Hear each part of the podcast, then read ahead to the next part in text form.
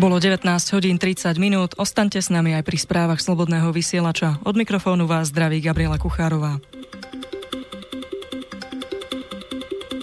Francúzska polícia naďalej vypočúva rodičov a priateľa mladého muža čečenského pôvodu, ktorý v sobotu nožom útočil na ľudí v centre Paríža, informujú hlavné správy. Jeho útok si vyžiadal jednu obeď a štyroch zranených. Polícia potom útočníka zastrelila. K zodpovednosti za útok sa prihlásila organizácia Islamský štát. Spravodajský portál LCI informoval, že rodičia Kamzata Azimova pred vyšetrovateľmi vypovedali, že ich syn bol málo praktizujúcim moslimom. Polícia stále zadržiava aj Azimovho priateľa Abdullah Hakima Anajeva. Anajev pred vyšetrovateľmi uviedol, že atentáty neschvaľuje. Označil sa za praktizujúceho, ale umierneného moslima. Podľa portálu je Anajev osobou známou francúzským tajným službám. Je zosobášený s radikálnou islamistkou, ktorá sa v januári 2017 pokúšala dostať do Sýrie. Práve v dôsledku kontaktov s týmto párom bol Azimov v Lani 6. apríla vyšetrovateľmi v Paríži predvolaný na výsluch, po ktorom však nebol obvinený ani inak ďalej vyšetrovaný.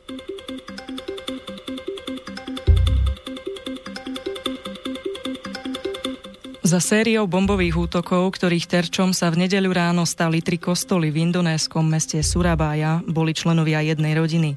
Oznámila to v nedeľu indonéska polícia s tým, že samovražednými útočníkmi bola matka, otec a ich deti. Informujú parlamentné listy. Útoky v kostoloch v druhom najväčšom meste Indonézie si v nedeľu ráno vyžiadali najmenej 11 strát na životoch a viac ako 40 zranených. Ide o najtragickejší útok v Indonézii od roku 2005. Podľa šéfa národnej polície rodina strávila určité obdobie v Sýrii, kde islamský štát až donedávna kontroloval rozsiahle územia. Islamský štát sa medzičasom prihlásil k zodpovednosti za tieto incidenty.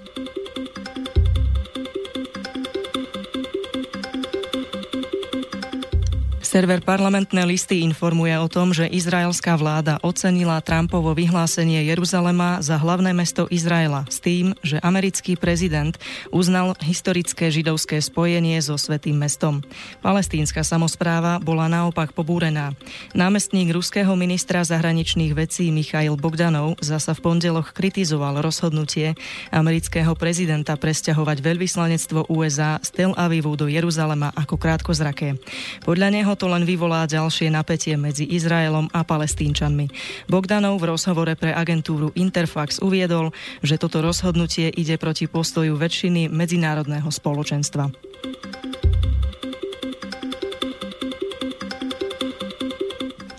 Na najmenej 37 stúpol počet obetí v radoch palestínčanov, ktorí prišli v pondelok o život v dôsledku streľby izraelskej armády na hraniciach s pásmom Gazy, informuje agentúra TASR. Pri ostrej izraelskej streľbe utrpelo zranenia približne 500 palestínčanov. Podľa izraelskej armády boli traja palestínčania zabití, keď sa snažili umiestniť pri pohraničnom plote výbušné zariadenie. Armáda uviedla, že demonstranti hádžu na vojakov zápalné bomby, kamene a iné predmety. Izrael už predtým obyvateľov pásma Gazy varoval, aby sa počas plánovaných hromadných protestov nepribližovali k izraelským hraniciam, lebo tým môžu ohroziť svoje zdravie alebo život. Protesty palestínčanov sú namierené aj proti otvoreniu amerického veľvyslanectva v Jeruzaleme, ku ktorému dnes došlo.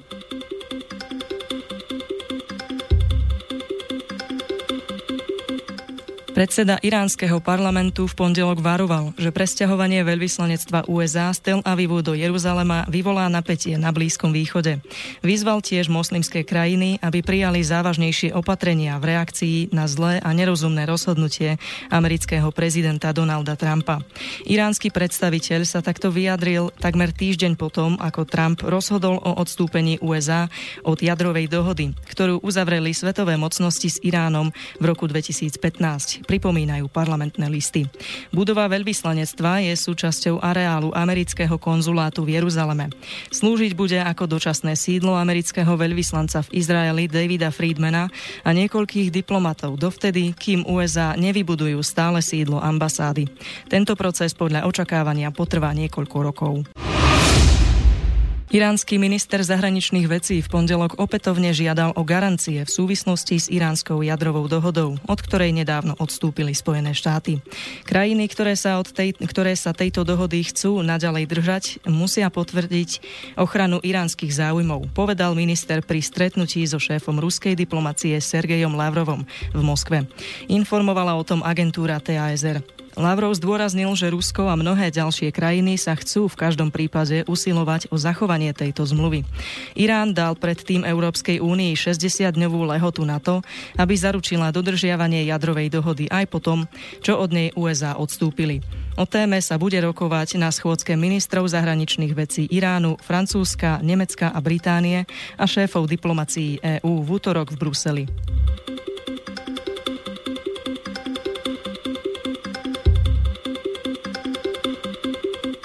Kazašskom hlavnom meste Astana sa v pondelok začalo 9. kolo rokovaní o urovnaní konfliktu v Sýrii. Informoval o tom portál Teraz.sk. Delegácia zastupujúca sírskú ozbrojenú opozíciu pricestuje do Astany v noci na útorok. Sírska vládna delegácia už v Kazachstane je. Potvrdil hovorca Kazašského ministerstva zahraničných vecí s tým, že prítomná je aj delegácia OSN. Agentúra Interfax dodala, že delegácia USA na rokovania nepricestuje. Stane sa, stane sa tak prvýkrát od začatia tzv. astanského procesu, ktorého cieľom je urovnať tento konflikt. Garantmi mierového procesu majú byť Rusko, Turecko a Irán.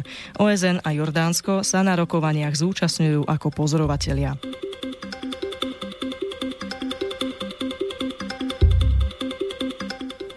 Zúrivosť fašistov na jednej strane a nadšené ohlasy obrovského množstva obyvateľov Ukrajiny na druhej strane vzbudil koncert, ktorý odvysielala ukrajinská televízia Inter 9. mája.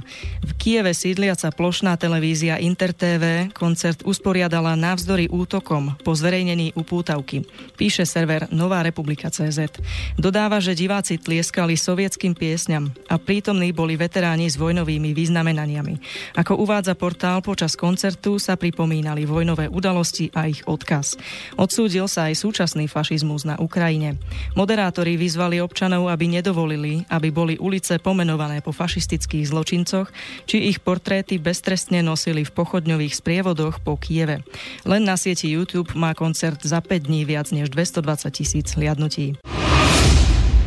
Bezpečnosť vo viedenských nemocniciach sa v dôsledku migračnej krízy podstatne znížila. Tvrdí to aspoň rakúsky denník Krönen Zeitung na základe výpovede nemocničného zamestnanca Heinricha Schneidera.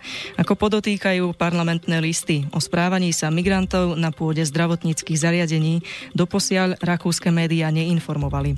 Každý pacient podľa Schneidera prichádza s množstvom svojich príbuzných a z ambulancie sa tak razom stáva nebezpečná zóna.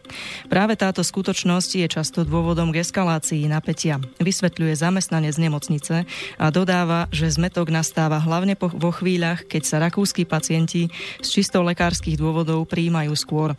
Podľa jeho slov nasleduje vyhrážanie, nadávky či dokonca fyzické násilie vrátane použitia nožov. Schneider od vedenia nemocnice požaduje prijatie konkrétnych opatrení. Medzi iným by podľa jeho názoru malo byť umožnené pacientom s migračným pozadím vstupovať do ambulancií s maximálne jedným príbuzným.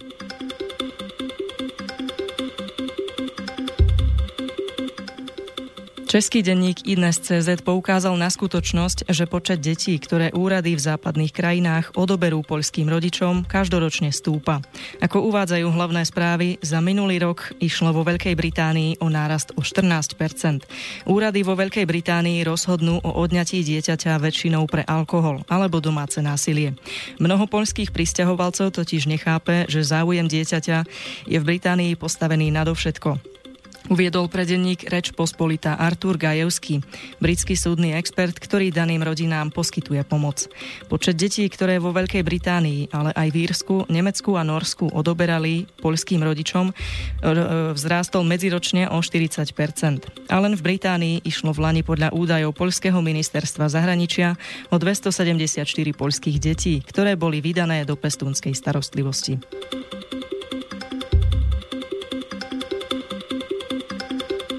Prezident Andrej Kiska zajtra oznámi svoj ďalší politický postup. Predpokladá sa, že prezident bude informovať, či sa bude uchádzať o znovu zvolenie do úradu. Bude o čom písať, bude o čom hovoriť, avizuje jeho hovorca Roman Krpelan. Informujú parlamentné listy. Prezidentské voľby budú na jar roku 2019. Kiska by sa mal vyjadriť do septembra. Ako uviedla TASR, na verejnosť dávnejšie prenikajú informácie z jeho okolia, že sa chce z politiky stiahnuť. Záujem o palác už prejavili Radovan Znášik, bezpečnostný analytik Juraj Zábojník a politický analytik a pedagóg Eduard Chmelár. Predbežný záujem mal deklarovať aj sudca Najvyššieho súdu Štefan Harabín. O post sa hlásil aj finančník Imrich Bereš, ale z jeho vyjadrení vyplýva, že napokon zrejme kandidovať nebude. Prezident Slovenskej republiky Andrej Kiska počas prezidentskej kampane porušil pravidlá a minul oveľa viac peňazí, ako je povolené. Vyhlásil podľa portálu hlavné správy Robert Fico. Predseda strany Smer SD žiada prezidenta, aby dal súhlas na zverejnenie celej finančnej správy o hospodárení firmy KTAG za roky 2013 a 2014. Podľa Fica nie je náhodou, že prezident v útorok oznámi, či bude kandidovať na prezidenta. Pretože podľa jeho slov v útorok popoludní zasadá výbor výbor o nezlučiteľnosti funkcií, ktorý správu ohľadom financovania prezidentovej kampane bude prerokovávať. Fico tvrdí, že jeden z členov výboru ho informoval o závažných informáciách v správe. Verejnosť musí vedieť, či prezidentská kampaň bola vedená spôsobom fair play, alebo či jednoducho niekto mal obrovské výhody v porovnaní s niekým iným, povedal na tlačovej konferencii Fico. Poslanec Robert Fico sa nepoučil zo svojho pádu. Osobné útoky sú maximum, čo ešte dokáže robiť. Reagoval prezidentov hovorca Roman Krpelan.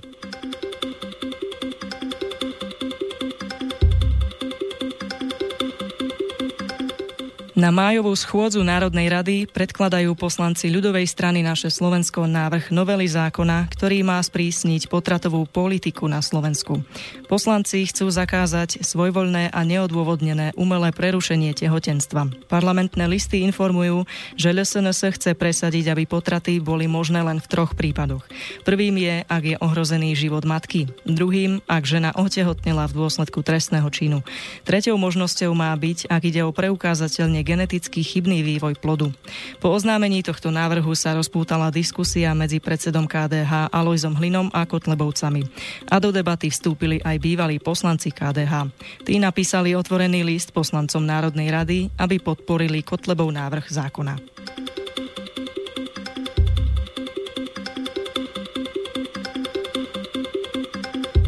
Podnikateľ Alexej Beliajev tvrdí, že vo Vašci nebuduje súkromný rybník. Ten bude slúžiť nielen ako rekreačná zóna pre verejnosť, ale napríklad aj ako zásobáreň vody pre hasičov, respektíve ako vodné teleso, ktoré v časoch veľkých dažďov prebytočnú vodu zachytí. Podnikateľ doplnil, že zo žiadanej dotácie mu bola priznaná približne polovica. Beliajev tak reagoval na piatkovú tlačovú konferenciu strany Oľano, kde predstavitelia hnutia informovali o tom, že ministerstvo pôdoho poľnohospodárstva priznalo dotáciu vo výške 330 tisíc eur aj veľkopodnikateľovi Beliajevovi. Podľa poslancov má byť určená na výstavbu rybníka k jeho rodinnému domu. Veronika Remišová z hnutia doplnila, že on v žiadosti o dotáciu od ministerstva pôdohospodárstva písal o rozvoji cestovného ruchu a náklady na rybník uviedol vo výške viac ako 600 tisíc eur. O dva mesiace neskôr však v oznámení pre okresný úrad podľa nej písal o privátnom areáli pri jeho rodinnom dome a náklady na rybník určil vo výške 78 tisíc eur.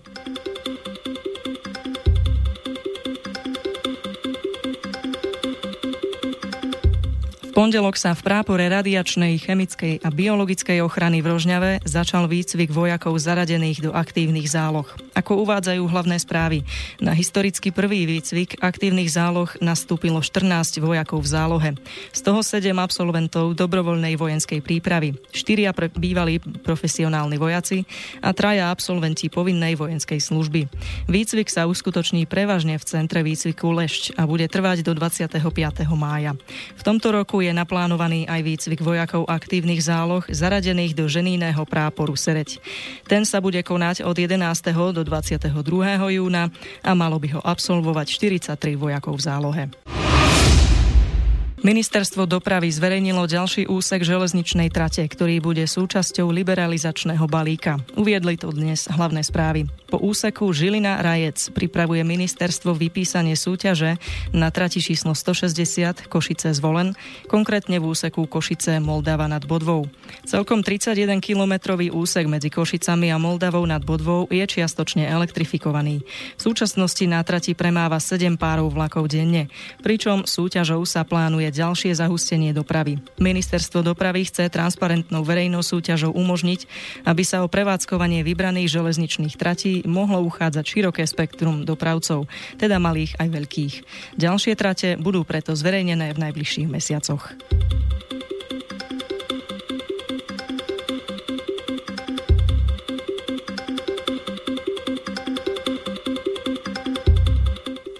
Strana Sloboda a Solidarita navrhuje zrušiť trestný čin ohovárania, píšu hlavné správy. SAS si týmto návrhom sľubuje väčšiu slobodu slova pre novinárov.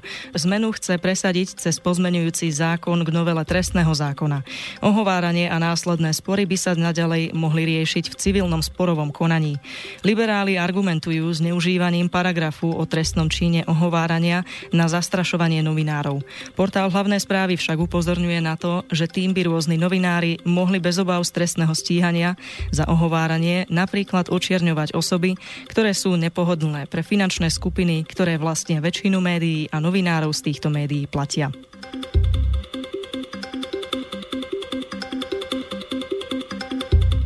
Minulý týždeň neznámy páchateľ porezal lek- reklamný baner pravodajského portálu Hlavné správy, ktorý bol umiestnený na svahu blízko Banskej Bystrice. K trestnému činu došlo pravdepodobne v noci z 8. na 9. mája. Neznámi páchatelia reklamný baner znehodnotili. Portál píše, že ešte 29. apríla na facebookovej stránke s názvom Zomri zverejnili status, ktorý zosmiešňoval reklamu nad Banskou Bystricou, čo samo o sebe nepovažuje za problém. Portál podotýka, že pod týmto príspevkom sa však rozbehla diskusia, v ktorej viacerí diskutéri vyzývali na zničenie reklamy. Prevádzkovateľ reklamnej plochy už podal trestné oznámenie na neznámeho páchateľa, ako aj na páchateľov, ktorí vyzývali na spáchanie trestného činu. Škoda sa pohybuje okolo 3000 eur. Naše správy sú na konci. Informácie sme prebrali z portálov Hlavné správy, Teraz SK, parlamentné listy, Nová republika CZ. Správy pripravila Gabriela Kuchárová. Do počutia zajtra.